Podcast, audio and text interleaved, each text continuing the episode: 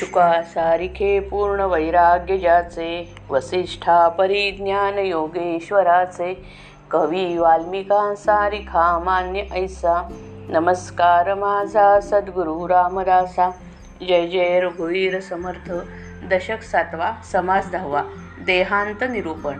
या समासाचे शीर्षकच देहांत निरूपण असे आहे. परमार्थामध्ये माणसाच्या अंतकाळास फार महत्त्व असते. आत्तापर्यंत इतर सर्व विषय सांगून झाले. उरलेले दोन मुद्दे श्री समर्थ येथे मांडित आहेत. एक आपल्या मनात दृश्याचे प्रेम अति खोलवर गेलेले आहे. आपण संतांची संगत करतो पुष्कळ श्रवण व वाचन करतो थोडी बहुत साधना करतो तरी पण आपले मन काही केल्या दृश्य वस्तूंच्या छापेतून बाहेर पडत नाही. दृश्य खरे नाही असे कितीही श्रवण केले तरी तशी प्रचिती अंतर्यामी येत नाही. स्वस्वरूपाचे दर्शन हे आपले ध्येय आहे. सस्वरूप अत्यंत सूक्ष्म आहे.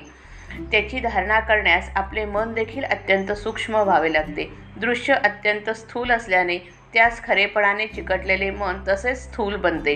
संतांच्या संगतीत राहून सातत्याने साधना केली तरच मन सूक्ष्म होते. दोन हा अभ्यास एकाच जन्मामध्ये संपेल असे नाही तो अनेक जन्म चालतो. जीवाचा भविष्यकाल त्याच्या अंतकाळाच्या मनस्थितीवर सर्वस्वी अवलंबून राहतो. म्हणून माणसाच्या विशेषत साधकाच्या अंतकाळास फार महत्त्व असते. सामान्य माणूस केवळ देहाच्या अवस्थेवरून अंतकाळचे चांगले वाईट पण ठरवतो. ते बरोबर नाही. देहाला विशेष कष्ट न होता ज्याला मृत्यू येतो त्याचा अंतकाळ अत्यंत चांगला झाला असे लोक मानतात. उलट देहाला कष्ट झाले तरी हरकत नाही परंतु मृत्यूसमयी ज्याचे मन भगवंताच्या स्मरणात स्थिर राहते त्याचा अंतकाळ उत्तम झाला असे संत सा मानतात. हा संतांचा दृष्टिकोनच खरा आहे.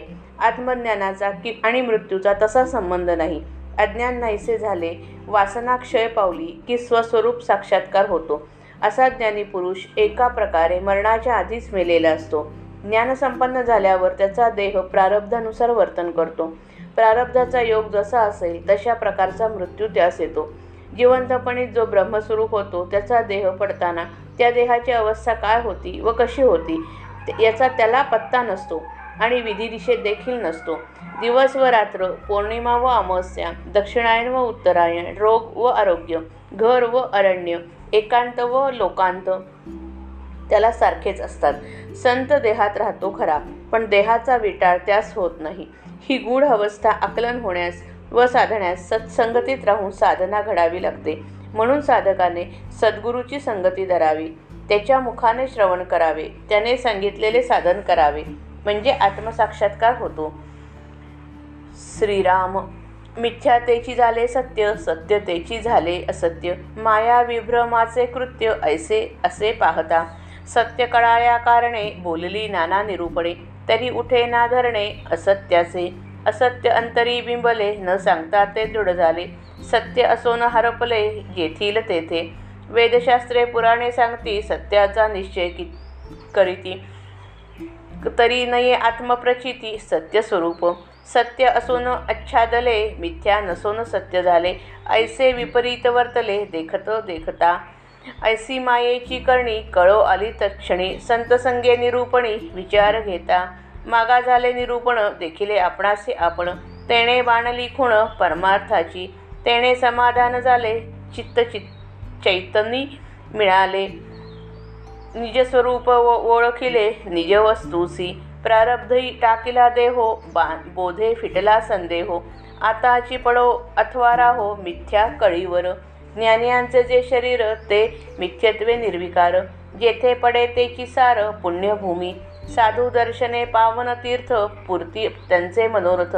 साधू न येता जीर्ण व्यर्थ तया पुण्यक्षेत्रांचे. पुण्य नदीचे जे तीर तेथे पडावे शरीर. हा इतर जनांचा विचार साधू नित्यमुक्त. उत्तार उत्तरायण ते उत्तम दक्षिणायण ते अधम. हा संदेही वसे भ्रम साधू तो निस्संदेह शुक्ल पक्ष उत्तरायण गृही दीप दिवामरण. अंती राहावे स्मरण गती कारणे. इतके न लगे योग्यांसी जो जीतची मुक्त पुण्यराशी. तिळांजुळी पाप पुण्यासी दिधली तेणे देहाचा अंत बरा झाला देह सुख रूप गेला. त्यासी म्हणती धन्य झाला अज्ञान जन. जनाचे विपरीत मत अंती भेटतो भगवंत. ऐसे कल्पून घात करती आपला स्वये. जिता सार्थक नाही केले व्यर्थ आयुष्य निघून गेले. मुळी धन धान्याची नाही पेरिले ते उगवेल कैसे. जरी केले ईश्वर भजन तरीच होई जे पावन. जैसा वे व्यवहारिता धन रासी माथा लाभे. तिथल्या विण पाविजेना पेरल्या विण उगवेना. ऐसे हे वाक्य जना ठाऊके ठाऊकेची आहे.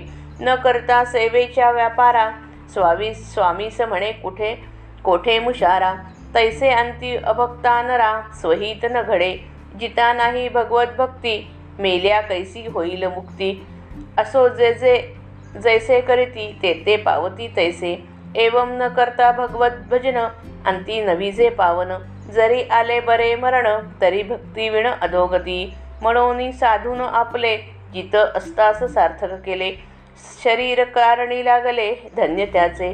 जे का जीवनमुक्त ज्ञानी त्यांचे शरीर पडोरानी. अथवा पडो स्मशानी तरी धन्य झाले.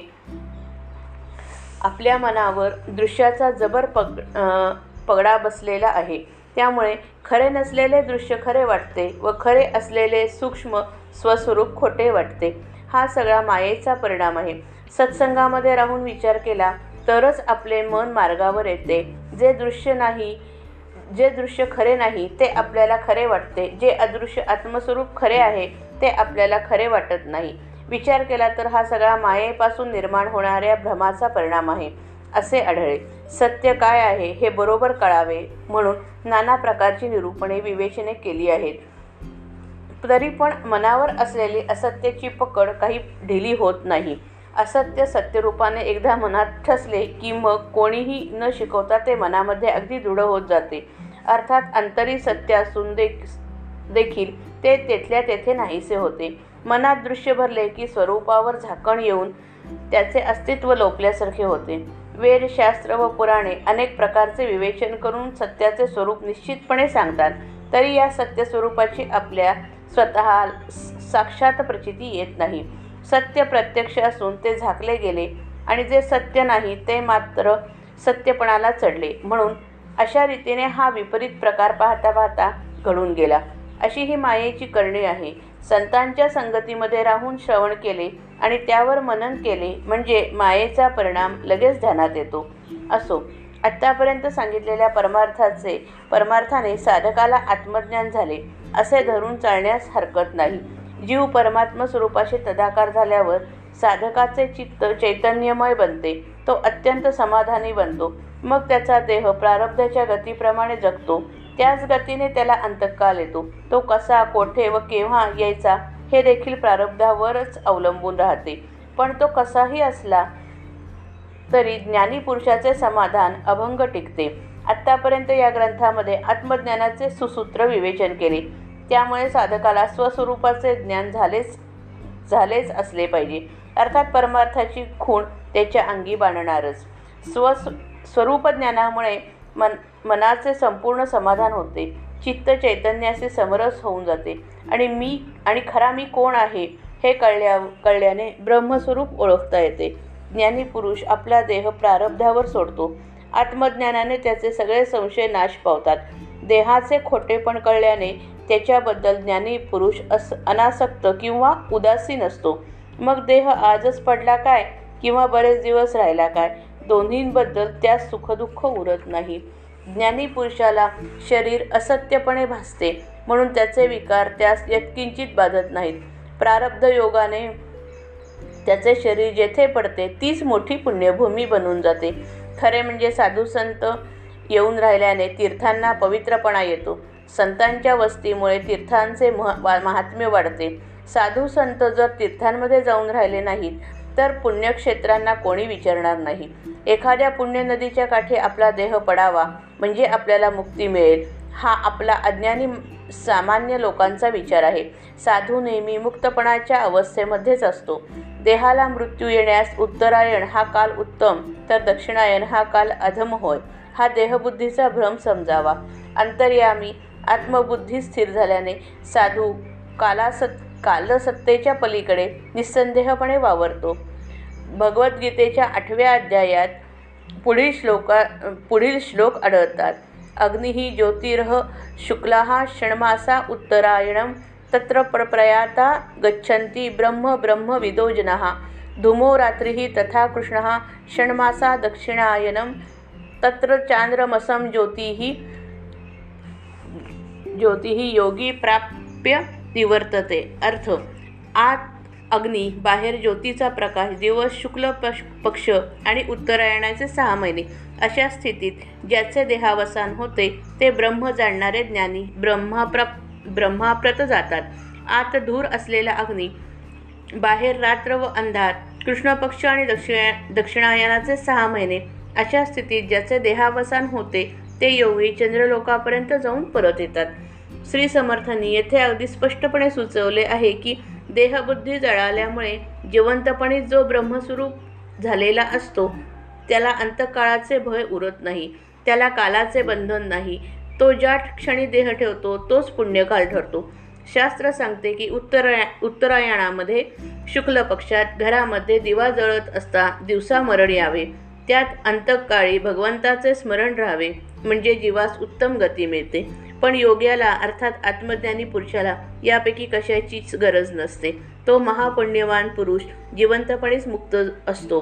पापपुण्यावर त्याने पाणी सोडलेले असते. तो दोन्हीच्या पलीकडे गेलेला असतो. देहाचा शेवट चांगला झाला कष्ट न होता देह पडला तर मरणारा माणूस धन्य झाला असे अज्ञानी लोक म्हणतात.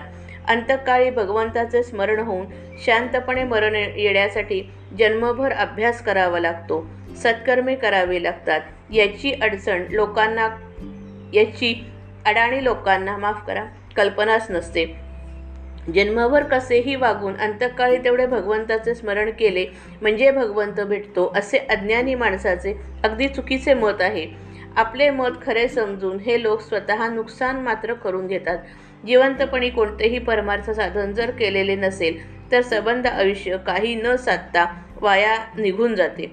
मुळात धान्य जर पेरलेच नाही तर काही उगवणारच नाही तसे हे घडते.